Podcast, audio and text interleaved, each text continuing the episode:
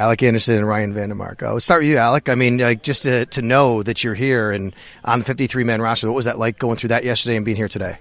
When I figured out it was it was a blessing. I, I was very relieved and kind of felt a weight lifted off my shoulders yesterday at 10 o'clock, and then uh, also at 4 o'clock yesterday. Also, it was extra relief just you know knowing like okay, I'm here, and then uh, waking up in the morning, not having 30 missed calls telling you to come in really.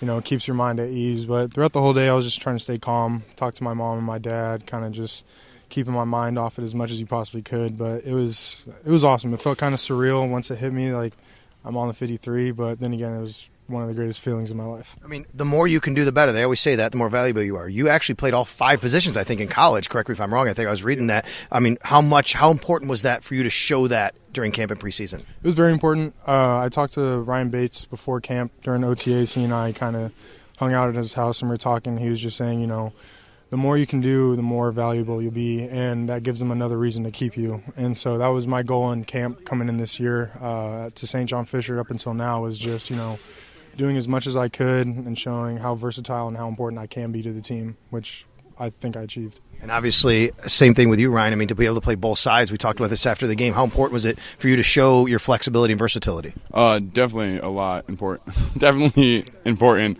Uh, you know, being a swing tackle, being that guy that they can rely on to play both sides is a big responsibility, and I'm happy they believe in me that I can do it.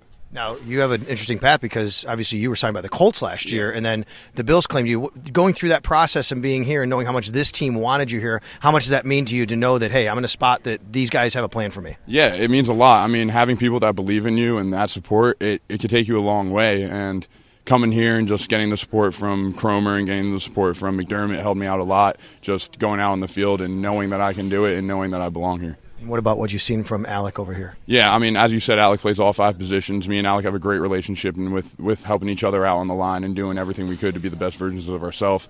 Um, our relationship goes a long way, and just being the best we could be. We're competitive, but at the same time, we're very friendly. And uh, finally, Alec, you are wearing Eric Wood's number 70. I'm sure people have pointed that out. Pretty good player here. I know he liked your game a lot. He was tweeting about that. Do you know Eric? Have you met him at all? I've talked to him a couple times, uh, just seeing him around uh, the building and then also on game day, just kind of saying, hey, what's up? But no, I've never actually talked to the guy. He seems cool, though. Oh, he's very cool. We'll have to get you and make sure that that happens. Congratulations, guys. Thanks, so. Thank you. Okay.